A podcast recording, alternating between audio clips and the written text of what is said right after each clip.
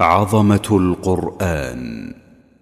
الحلقة الثانية والعشرون فضائل سورة البقرة وآل عمران. بسم الله الرحمن الرحيم.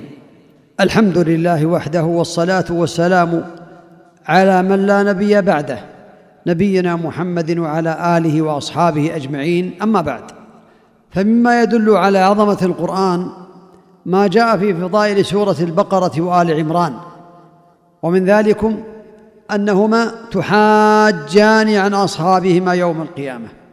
قال النبي عليه الصلاة والسلام اقرأوا الزهراوين البقرة وآل عمران فإنهما تأتيان يوم القيامة كأنهما غمامتان أو كأنهما غيايتان أو كأنهما فرقان من طي صواف تحاجان عن أصحابهما.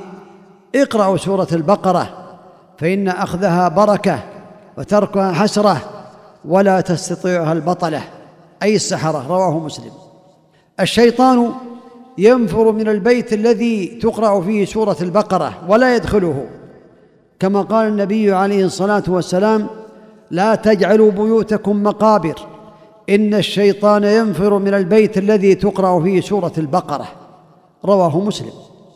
خواتيم سورة البقرة من قرأ الآيتين من آخر سورة البقرة في ليلة كفتاه كما روى ذلك مسلم عن النبي عليه الصلاة والسلام.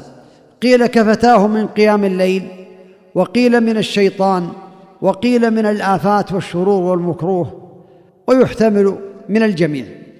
خواتيم سورة البقرة والفاتحة نوران لم يؤتهما نبي قبل نبينا عليه الصلاة والسلام. فعن ابن عباس رضي الله عنهما قال بينما جبريل قاعد عند النبي عليه الصلاة والسلام سمع نقيضا أي صوتا كصوت الباب إذا فتح. سمع نقيضا من فوقه فرفع رأسه فقال هذا باب من السماء. أي قاله جبريل هذا باب من السماء فتح اليوم لم يفتح قط إلا اليوم. فنزل منه ملك فقال هذا ملك نزل إلى الأرض لم ينزل قط إلا اليوم. فسلم وقال أي سلم على النبي عليه الصلاة والسلام وقال أبشر بنورين أوتيتهما لم يؤتهما نبي قبلك. فاتحة الكتاب وخواتيم سورة البقرة لن تقرأ بحرف منهما إلا أعطيته. رواه مسلم. الآيتان من آخر سورة البقرة لا تقرآن في بيت ثلاث ليال فيقربه شيطان وهذا من فضل الله تعالى. لحديث النعمان بن بشير رضي الله عنه يرفعه. إن الله كتب كتابا قبل أن يخلق السماوات والأرض بألفي عام. أنزل منه آيتين ختم بهما سورة البقرة. لا يقران في دار ثلاث ليال فيقربها شيطان. رواه الترمذي وصححه الألباني رحمه الله تعالى. يستجيب الله تعالى لمن دعا بأواخر سورة البقرة. فقد ثبت في حديث أبي هريرة رضي الله عنه الطويل قال لما نزلت على رسول الله صلى الله عليه وسلم لله ما في السماوات وما في الأرض وإن تبدوا ما في أنفسكم أو تخفوه يحاسبكم به الله فيغفر لمن يشاء ويعذب من يشاء والله على كل شيء قدير. قال اشتد ذلك على أصحاب رسول الله صلى الله عليه وسلم فأتوا رسول الله صلى الله عليه وسلم ثم بركوا على الركب.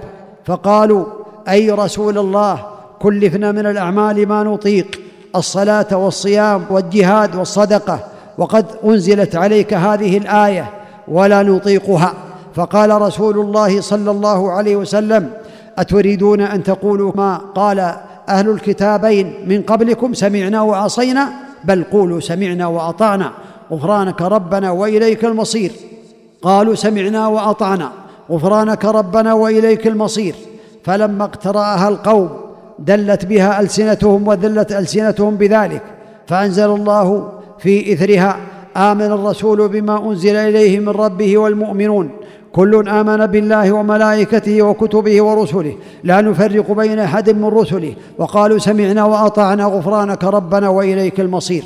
فلما فعلوا ذلك نسخها الله تعالى فأنزل الله عز وجل لا يكلف الله نفسا إلا وسعها لها ما كسبت وعليها ما اكتسبت. ربنا لا تؤاخذنا إن نسينا أو أخطأنا. قال نعم. وفي حديث ابن عباس قال قد فعلت. ربنا ولا تحمل علينا اصرا كما حملته على الذين من قبلنا. قال نعم. وفي حديث ابن عباس قال قد فعلت. ربنا ولا تحملنا ما لا طاقة لنا به. قال نعم. واعف عنا واغفر لنا وارحمنا. أنت مولانا فانصرنا على القوم الكافرين. قال نعم. وفي حديث ابن عباس قال قد فعلت رواه مسلم. والله أسأل أن يوفق الجميع لما يحبه ويرضاه. وصلى الله وسلم وبارك على نبينا محمد وعلى آله وأصحابه أجمعين. جزى الله الشيخ خير الجزاء وجعله في ميزان حسناته. والسلام عليكم ورحمة الله وبركاته.